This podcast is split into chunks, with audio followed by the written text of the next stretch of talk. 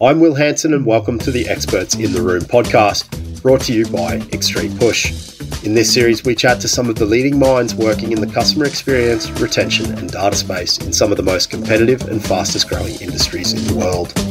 In this episode, Influencer Marketing, I spoke to co founder of the GOAT agency, Nick Cooke. Nick is one of the pioneers of influencer and micro influencer marketing and leads one of the best agencies in the business. We head down some fun and winding rabbit holes as we uncover some of the best ways for brands to unlock social channels, the do's and don'ts of influencer marketing, and the challenges and opportunities of running one of the fastest growing agencies in the world. This is a cracker, so strap yourselves in super excited here today to be joined um, by Nick Cooke, uh, co founder of the GOAT Agency, one of the premier, or might I say, the best um, influencer and social media agencies getting around at the moment.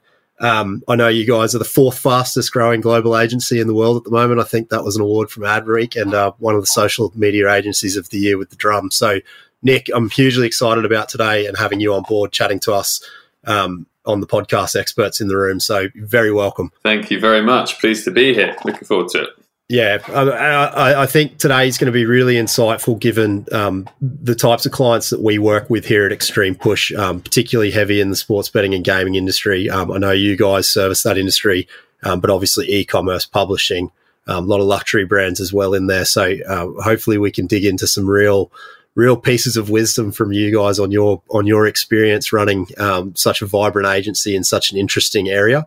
Um, maybe as a way to kick it off, uh, if you give us a little bit of a brief introduction to yourself, you're the co-founder of the agency. Um, I think 2015 that you guys kicked off uh, with this idea um, for the Goat agency that came about very much uh, in a different way than, than most ideas come about. So yeah, it'd be awesome to hear a little bit about that. Yeah, absolutely. So um, yeah, I, suppose the history of the business is we were born out of a brand actually. So I've got two business partners, Aaron and Harry. Um, and we all met working for Aaron's previous business, which was uh, called Sport Lobster. It's like a sports social media platform. Um, and Harry and I joined as sort of the fifth and sixth employees and uh, it was unbelievable. We basically had three years of trying to build the next Facebook uh, for sport. And uh, Aaron and his business partner raised quite a lot of money. And basically, I ran the marketing team. And my job was to drive app installs and build a community on the platform. Um, and I joined as an unpaid intern, actually. So I had very little experience. I didn't really good. know what I was doing. Um, and our investors were big sports fans. So lots of the money was sort of wasted on sponsorship deals. We did a we were a sponsor of Crystal Palace Football Club and the NBA and amazing experience. Not, not to say, Nick, to all our Crystal Palace fans here that that's a that's a wasted investment, but um, uh, of course yeah, not, sure. of course not. But did, did, it drive a huge volume of installs? No, um, but I did get to go to the box every week, which is quite fun. Um, but yeah, essentially, it was. Um, I was put in charge of building this community, and lots of what we did didn't work, and lots did. Um, but I sort of started to understand performance marketing really, and um, in the end, a lot of our budget was going through digital and social channels, but we kind of stumbled across influencers by mistake. Um, and we had lots of sort of celebrity talent ambassadors. The main one was Cristiano Ronaldo, who was and is the most followed man yep. or, or, person on the planet on social media and we thought that was going to be unbelievable. He'd post about us, it would you know crash the app, and uh, we'd all retire. And it turned out it really wasn't that effective. And at the same time, we started. This is sort of ten years ago, around 2012. Started identifying these sort of micro influencers in the sports space. So they might only have 10,000 followers, they might have 100,000. At that point, it was all Twitter and Facebook based. Yeah. And we just started paying them for posts and putting trackable links to our app in the content and seeing if it worked. And what we discovered was that Ronaldo had 180 million followers and he might drive 3,000 app installs when he posted, and someone with 50,000 followers, if they were the right influencer, and most didn't work, but if they were the right influencer with the right community and the right creative and message, it might drive 4,000. So um, that, that was sort of the basis of why we exist. We kind of realized that if we used influencers in the correct way, uh, it became our most effective performance channel. And we realized there were thousands of these influencers and they were springing up all over the place. So in 2015, we left that business to start Go to basically run performance influencer campaigns. Uh, it, as you say, initially in the, the sports space, um, which meant we worked with lots of betting and gaming companies. I, I think it's it's an amazing story about uh, that transition, and part of the trends that that we hear in the industry um, as marketers at the moment, particularly in the sports industry, is that intersection between you know community experience um, and and driving that with your with your player base or your customer base. Um, so I think that you know the, the brands that are winning there are the ones that are either showing that community, being a publisher, you know, driving that engagement. I think the the whole idea of driving that through kind of influences and and um, obviously um, micro influences is hugely relevant um, to some of the brands. So hopefully we can dig into some tips around best practices with that. I'm sure best practices ring Goat Agency to everyone listening to the call. Um, I know you, you, mentioned there the word performance marketing um, as a channel. Uh, I think that that's probably not something that is is picked up on by most brands. I think most marketers would still consider um, influencer work and paid work within that space to probably be more of a media channel rather than or a PR channel, sorry, rather than being kind of a performance channel. It, t- talk to me about the challenge that you've had around that and, and how how important it is to kind of view these channels as performance channels. Yeah, I completely agree. And even now, you know, we, have been going seven, eight years, and even now, pretty much all of our clients are still trying to juggle where influencer sits yeah. within their business. Is it PR? Is it content? Is it media? Um, and often internally at these brands, there's still a lot of sort of conflict around that because most, like the ultimately, the reason influencer is works is that it sort of combines that content creation with the media value. And so we work with a lot of companies who don't have to use models and actors and you know have these incredibly expensive production shoots to create content. And at the same time, it should drive a competitive CPM. Um, I think that creates an opportunity if you are able to use influencers to drive a good CPM or cost per engagement or cost per click. Um, I think that's the hard bit though. I think when we started the business, influencer marketing didn't really exist. So we've sort of, to be honest, made it up as we've gone. Um, we've sort of spearheaded an industry that didn't exist.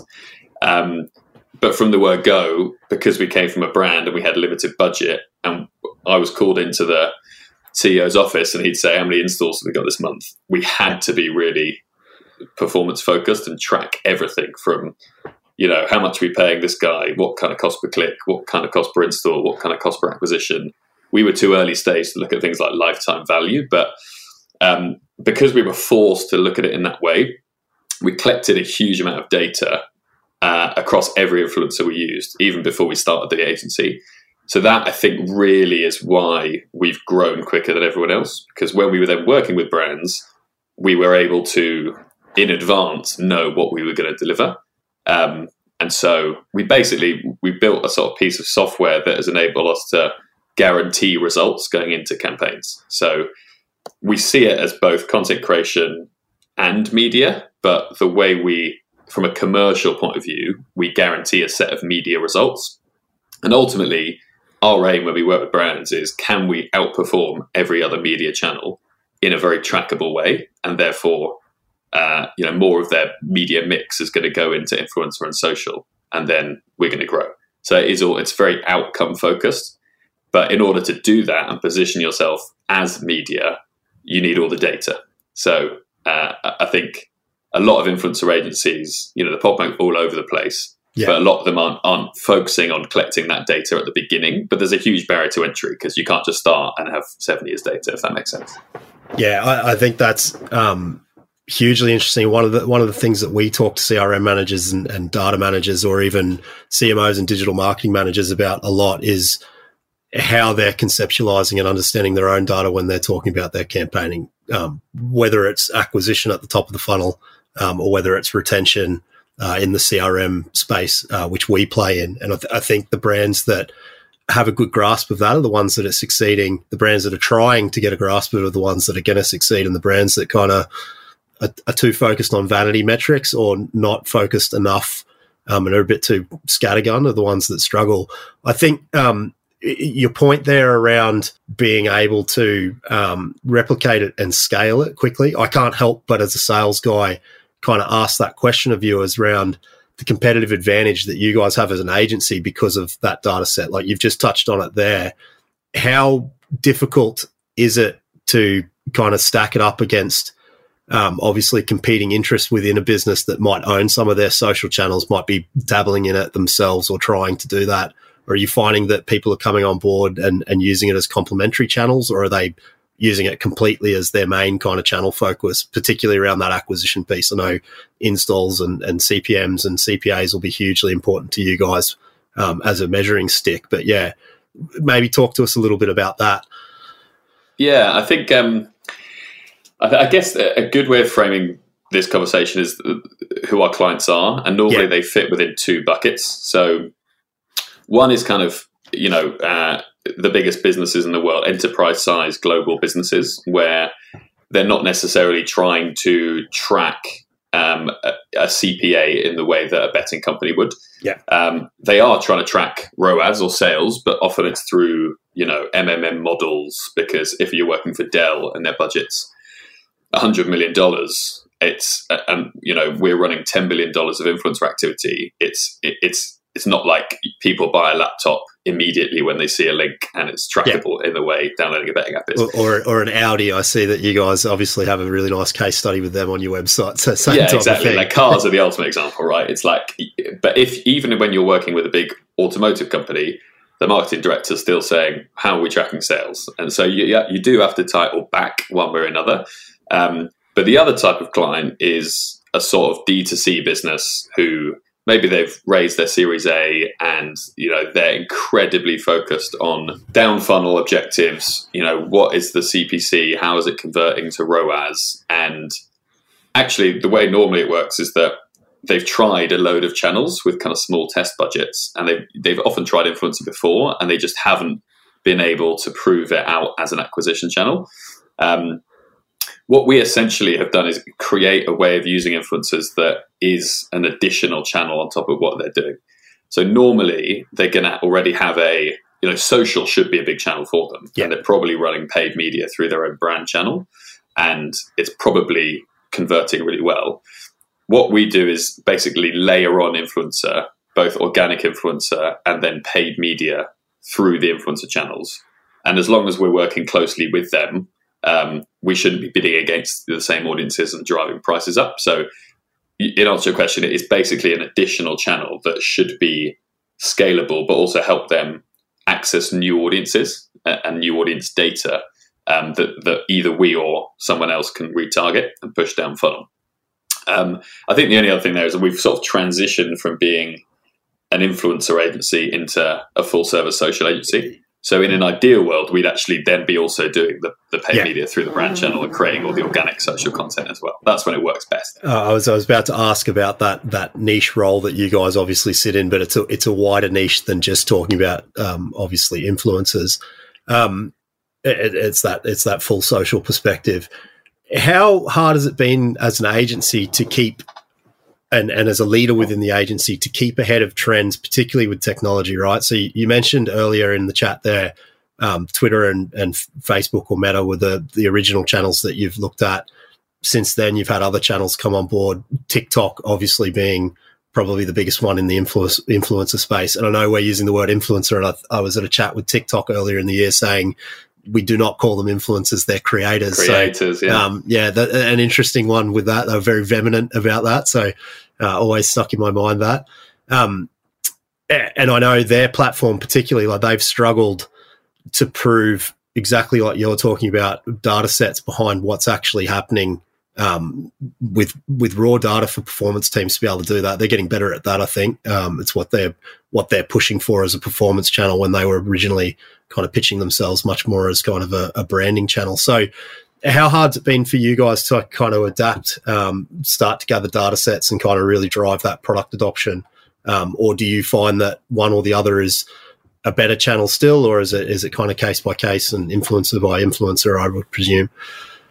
Yeah, and it, it changes all the time. Is the truth. I think we need to stay on top of it because again, that's that that's how you gain competitive advantage. Um, but I think our model again, to go back to why our model is unique and useful, is that we don't manage any influencers ourselves. Yeah. So a lot of influencer agencies are really a talent management companies, or they or even social media publishers like Lad Bible, for example. And if you're if you're a publisher and you've grown a huge Facebook channel that is your business, and suddenly no one's using Facebook anymore, then you know you drop off a cliff.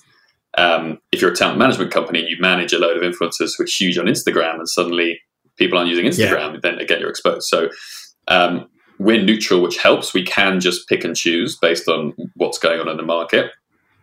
I think what we've seen is that TikTok, uh, this normally does happen when new platforms emerge. TikTok had audience, but they didn't have, uh, they hadn't had the time to build out their ad platform. Yeah. So brands wanted to advertise on TikTok because the algorithm meant that organic content can just fly and you can, you know, get 40 million views without any followers, which was unique. But at the same time, you didn't have any demographic information. And if you spent money through ads, then you had no idea really what the results were. So what they've been doing is both growing their audience, but also building out their ad platform, which it's now got to the point where you can a track everything, but b actually drive great conversion across the full funnel. Um, so I think for the platforms, its audience is the key, but then you know what we're seeing as well on other platforms at the moment is that the value you get as an advertiser with paid media varies enormously. So there's a huge conversation around Twitter at the moment. Like Elon yeah. Musk has bought Twitter. He's you know saying the audiences are increasing, but he's also moaning that people like brands like Apple have stopped advertising. So it's about the balance between you know the money going through Twitter by from brands has always been far below Meta and now TikTok because trickier to make content engaging, and just the the ad platform, and the algorithm means it's very difficult to prove out really competitive cost per clicks and return on ad spend. So it's it's an interesting discussion. We basically just need to again have more uh, data on what actually works, and we can pivot accordingly. Do you do you are there any uh, platforms that we need to keep a lookout? Um, so the the Nick tips for 2023 that you think might be the the next TikTok or the next uh, Instagram um, that's going to be pushing through, or is it is it a case of the big boys at the moment are doing well and they're probably yeah. the majority? I think every year, if you ask me that question, I'd probably give you the name of a platform that didn't make it. uh, like this time a year it. ago, probably would be Clubhouse yeah. or something. Um, BeReal is the the one that you know has an increasingly big audience and is cutting through. But again, similarly, like no brands are advertising on BeReal because they don't really have a platform to do it. So I imagine they're working on that in the background. But um, yeah, I, I, think pretty. It's basically impossible to predict which platform is is going to take off. yeah, yeah. So be agnostic and be ready to pivot. I, I, imagine. Yeah, exactly like you guys are talking about. Yeah. Um, consumers are, are hugely um, driven by by community and experience. And it's something that we talk about a lot um, here at XtremePush around making sure that you're driving that community experience across the whole touch point of your brand. So from the top down to the bottom, when you've got a, got someone finally installed your app and they're starting to, or, or they're on your website and they're buying something. Um, how do you guys envisage community and being able to uh, to drive that as an agency? So you're obviously a full service social agency. Like, is that the type of strategy that you guys are leaning into when you're when you're talking to brands around that, or are you or are you purely performance focused as well? Like, is there a big focus on brand? Yeah, there's definitely both, um, and uh, you know the a lot of our clients who aren't in that kind of D2C space are looking for uh, a, uh, they could be looking for a full awareness strategy. They could be looking to change brand perception. Um, so there is a lot of that work that we do. And I think influencer is a great channel for that, just because of the variety of content. Like we work with so many brands where the content is really product focused and yeah. just kind of boring and not engaging. So I think a lot of it is content driven. Um, I think community is a really interesting word, and I think what we always talk about is that social media is basically like the real world in that people live in communities on social like you would in the real world. So if you're a, a Red Sox fan, you probably follow 20 Red Sox pages. If you're you know, a skateboarder or a new mum, then you might follow other new mums and you kind of live within these communities. And what influencer and social broadly has enabled brands to do is access those communities in a way that is kind of trackable and authentic. Um, so I think in terms of building a community around your brand, uh, the first step is sort of understanding what the communities on social are and then kind of accessing them. Yeah. Because um, often we work brand, the brief is always demographics. It's always like, you know, we want these three audiences and, you know, often there's a name and it's like, this is Jenny and this is Mark. Um, and that's fine. But what we then normally do is kind of layer over the actual communities those people live in and then dive into them. Um, but yeah, it's it, the way you measure, the way we measure the, the sort of upper funnel activity is also completely different. So, you know, we use social listening tools and we'll be focusing on CPMs and engagement rather than actual track track sales. Yeah. No, it's super interesting. I, am actually stealing something from your from your LinkedIn account. Um, you on the agency talking about um, looking at brands that are doing a really good job with data at the moment as far as talking to their customers or their their listeners in a one to one basis. So I just got my Spotify Wrapped, um, which was interesting. apparently, apparently I'm not very good on Spotify, but uh, I can't remember what I was actually called as a demographic. But I, I think it's a really good example of a brand using the data that they have on their user and really simply coming back with something that is quite interesting you know, I'm not the one, not the type of person that's going to be posting up my um wrapped on on a on a website. Most of it is driven by by me listening to uh, to podcasts and to and to different music. Uh, that, the song's embarrassing. Is that what we're taking? Yeah, yeah, yeah. It could be too embarrassing. So, um, but how important is that for you as an agency to maybe do that one to one with your customers, talking about look, look, these are the wrap ups that we have. Um, with you guys for a year, like driving into that data? Like, do you find that that's useful, and do you think brands should be doing more of it? Yeah, I think. Um, I mean, we do it a lot for the the brands who we work with uh, in terms of using creative mechanics to engage their audience. Yeah. Um, we don't do a huge amount with our clients, so the brands who are our clients. Um, it's more that's more around performance of you know how do we figure out what value we've driven you versus everything else you're spending your money in so it's a bit more of a kind of simple take but in terms of the the create it's interesting in the in the influencer and social space the significance put on creative i think differs massively depending on what you're trying to do. And a lot of the, the campaigns when we're building a strategy for a potential new client we kind of have to ask ourselves like how much do they care about results and how much do they care about the kind of creative mechanic? Because sometimes we've lost pitches because we're we just build a deck showing that we believe we're the best partner for them and we're kind of the market leader and we can drive yeah. performance and actually if you haven't really understood what's kind of important to them you can just get it completely wrong so some, some clients don't care at all about results they just want an idea that cuts through and they can go to their boss and say look we, we did something on tiktok that drove UGC or whatever, you know. That's probably a good segue. Actually, I'd love to. I'd love to. You've been in the industry from like your company went from I think what you five five of you starting it or the original five or ten employees, um, all the way up to what one ninety now. I think Nick. Yeah, yeah, yeah. around that now. Um, yeah, spread globally around the world. Um, I know we'll touch on that in a moment about the challenges of scale within the business world side of it. Um, I'd love to hear about maybe some of the nuts and bolts of some campaigns that you think have been really good and potentially challenging conversations that you've had to have where, where while you're starting the agency, it's maybe we've spent we've spent five k of this budget and we're not 100 percent sure if it's worked. Like I think um, for some of the CRM and marketing people listening, knowing that they're in the same boat is probably yeah. really useful.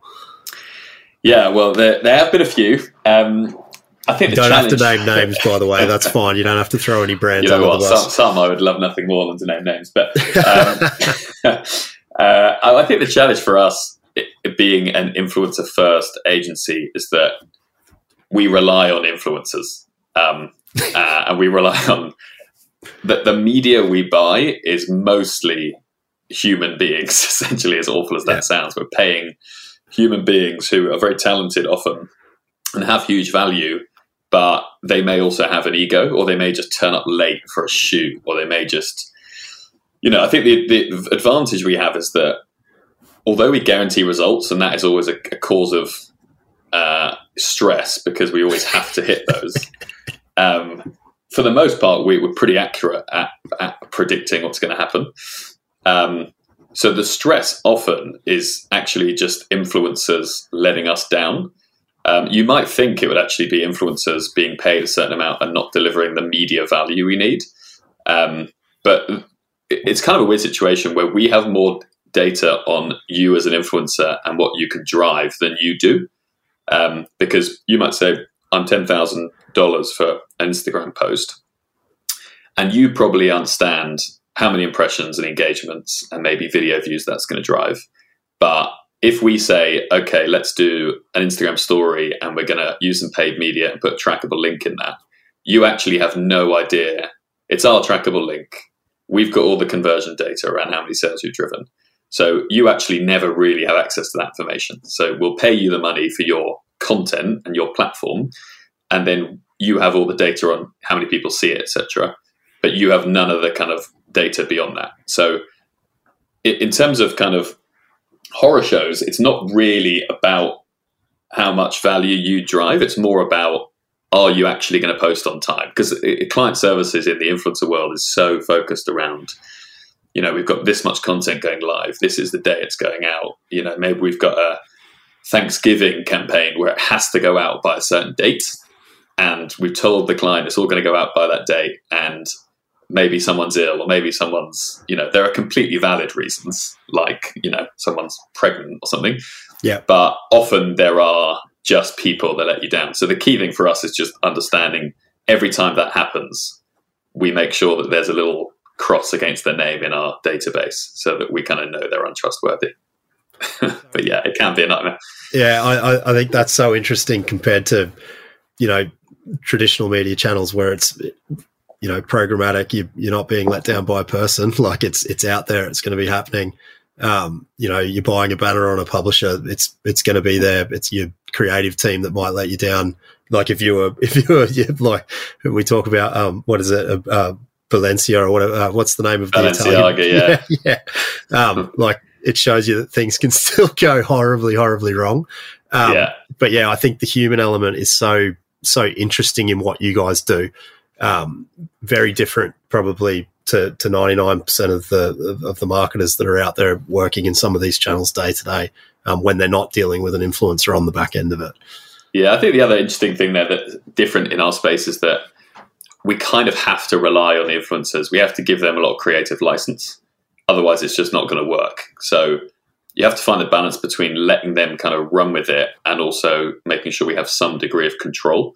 So we do sign everything off, like no content will go live until we've approved it. But when we're briefing influencers, we give them a top line brief, but we also say, you know your audience, you know, you you come back to us and tell you what you want to do. And often we won't change that. But when we approve it, we just have to make sure all the sort of legalities are, are signed off. Does it add a layer of complexity in that you are having to deal with two sets of relationships there. Like you're dealing with a brand on one side and then you're dealing with the influencer on the other side. Like that in itself is a little bit different. Um, you might be dealing with an account manager at Meta or at TikTok or something like that, but it's it's very much a transactional thing where you're where you're dictating terms into those types of environments. Um, yeah. Does that add complexity to as far as the skill sets that you need from an agency perspective um, in your teams? Yeah, absolutely. Um, and the, the, way we've done it is just completely separate roles from the okay. start. So a lot of agencies, even in our space, have you know you speak to like an account manager, and they'll be the one dealing with the client, but then they'll also be the one dealing with influencers. And we've our solution to that has always been completely separate the roles. So if you're an account manager, account director, you you only speak to the client externally, and then you sort of manage the internal team. So really, you manage yeah. what we call our campaign team or paid media team who deal with influencers and buy paid media. You sort of lead that the team internally as a whole, uh, and then the campaign team deal with the actual influencers. But uh, they're on client calls, so they're hearing client feedback and things. But th- there's never a situation where an account manager is dealing with an influencer, which I think is important. And we always talk about a healthy friction. So if the account team and the campaign team are, are you know, there should be a slight kind of holding each other to account there um, yeah. which we try and actually encourage because otherwise the, the, kind of standards across the the team can quite easily sort of drop a little bit, and then something goes out late, and then two things go out late. So it's kind of about the account manager being quite um, uh, able to hold everyone else to account. I think is really important, and almost act like a client. That's often advice we give as well. So. Okay. You know, if you've got a really tricky client, you kind of have to act like a tricky client internally. Yeah. Okay. Interesting. I'm sure that leads to some really, really good conversations. Um, but, but as you say, it's probably driving that expertise within your business as well, um, creating that friction. That's that's probably a good good point to pivot into. Um, one of the the amazing things, obviously, talking to you and and and looking at the profile of the company, like your growth in um, what less than ten years or t- or ten yeah, yeah less than ten years from five to 190. Um, COVID smack bang in the middle of it um, starting as a sports team and having to diversify into these global brands that you're talking about. Be really cool to get a perspective, maybe from you as a person, having gone from being a marketing manager in, relatively in a smaller environment to having to be a co-founder and managing a team of 190. How the business has dealt with that change, um, what's been successful, maybe what's not not been successful. So throwing the the founders and the entrepreneurial hat on, maybe talking about it from that perspective, I think would be really cool. I think um, I think uh, it's it doesn't feel. I mean, it, it's happened very quickly, but it doesn't feel like it's happened overnight. If that makes sense, there, okay. there's still been a huge number of downs as well as ups, and you know, challenging conversations. And um, I think this is what we envisaged when we started it. But it is incredible to think that it, it sort of overall it's kind of happened in the way we we thought it would. I think we've been very lucky with the market that we identified as something that would exist and would scale has done um, what we predicted.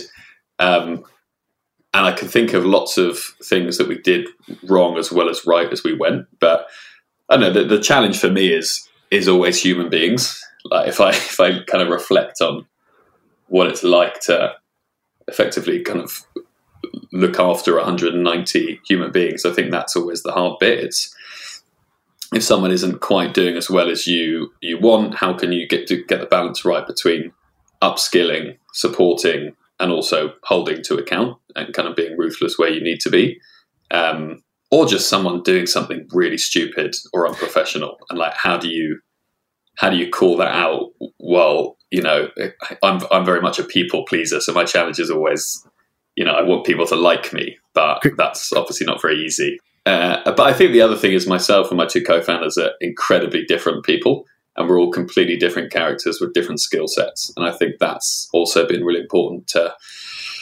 to understand that from an early stage. And I guess the fact we'd all worked together for each other. So I reported into Aaron, and Harry reported into me at the previous business, which yeah. I think is a very unusual dynamic to then start a company together. Um, so we knew each other's strengths and weaknesses, but we also weren't friends. And we're, st- we're still not, you know, friends, friends. We're professional friends, but, um, and, you know, we'll hang out outside of work to a degree. But I think that separation has been really uh, helpful, actually. Yeah, no, it's, it's so interesting. And I know, obviously in prep to this call, we, we obviously do a bit of back and forth. Your investment round and the due diligence that came with that gave you guys a real shot in the arm in that in that your product is good. Um, it is it does what it says on the box and it's excellent at it. Like was that was that something that you guys were obviously as a founder you you were you would have been nervous about it, um, but deep down I'm sure you knew that it was going to pass with flying colours. But how is that positioning you and and the Goat agency to move into the future? Like what what's on the horizon for you guys? I guess is that's a bit of a double question that one, um, and maybe something you can talk to. So we did a, a deal with a private equity house um, at the start of 2021, um, which was a, a, sort of unexpected but um, quite big moment uh, for us. And I guess our focus has always been been just growing and making sure that revenues and profits are growing year on year, and we're becoming more and more of a leader in the space, as well as diversifying. Um, and so that transaction came a little bit out of nowhere, and um, we felt like they were the right partner to help us scale to the, the next level. And obviously, as part of doing a deal like that, suddenly you're into quite um, extensive due diligence, which uh, we kind of done to a degree before, but not to the same extent. And I think it was a big education for me. Um, there's so many different layers to it, but I guess the tech part was something we were aware of, but not concerned about because we we have an amazing engineering team and we know the product works. And we're not an external tech company, so we're not a software company. We just yeah. have a tool we've built, which is an internal tool that helps us use all the data. Our value really is the data, but we also have a tool that helps us access the data. So we weren't concerned about it going in. I think just going through a full tech DD process and hearing back from consultants who specialize in this and are sort of analyzing you from a critical point of view and hearing that actually our product is incredibly robust. And yes, we can make some tweaks, but um, overall, it, it, sort of does what it says on the tin. Was uh, I think a big validation for everyone, and actually has helped us double down on it and put yeah. more resource into it and realize the value of it. And we don't we don't want to change up. Uh, you know, if we changed our positioning and said we're now a software company, and you can license our, our software, I'm sure our multiple on valuation would be very good. But our focus isn't that. Our focus is on being profitable and growing our revenues year over year. But yeah, that that was that whole DD process was great because you come out the other end of it and you think, okay, that, and we did the whole thing in five weeks as well. Um, which is, is very I don't unusual. think I've ever spoken to a to a founder, an entrepreneur that goes, "Oh no, we had a good six months to do that." yeah, exactly, yeah. exactly. Um, uh, but we had a clear deadline. We we wanted to do it by, and inflection and, and all of the people involved were great at doing that. But yeah, that basically has given us another boost of confidence to be like, okay, we, we can kind of take this to the next level now. Yeah, a, a really good position to be in. Um, I want to do one that I didn't prep you for, Nick, uh, on this. Uh, so bear with me. I want to go a one word answer to things that I throw out to you here. Um, you'll see where this goes quite quickly. Um, right. But just to get your get your opinion on on what might be coming. So our 2023 predictions. Um, we've mentioned a whole lot of different brands here, a whole lot of different partners that you guys work with. Um, but maybe a one word answer on a few of these. So I'll start with an easy one for you. Meta. you want me to say one word? Yeah, one word. So you can say you can say the best, or you know, within within reason, one word, or you can give me a um, spiel. I don't mind. I'll say client. okay. Safe.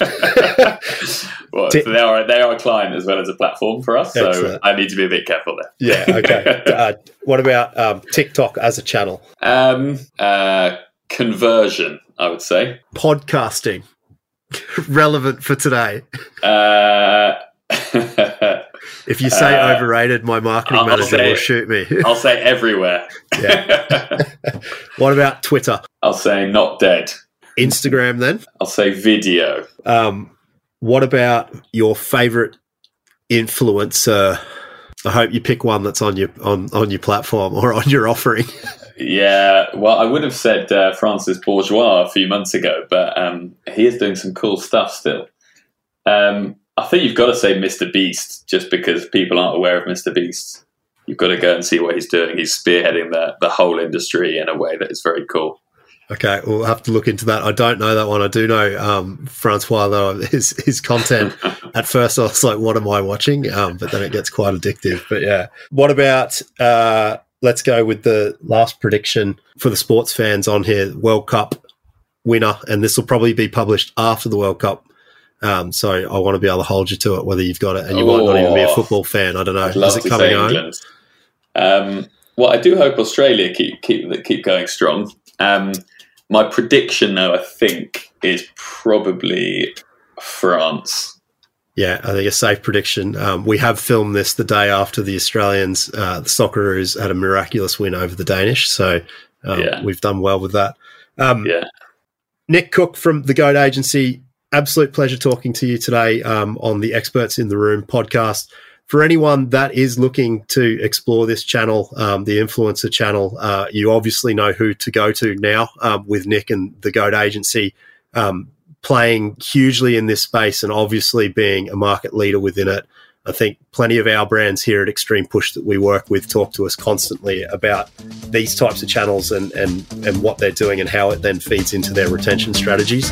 Um, so, Nick, huge pleasure um, from from us here at XtremePush and on the podcast for joining us today. Thanks very much. I loved it. Appreciate it. Awesome. Thanks, mate.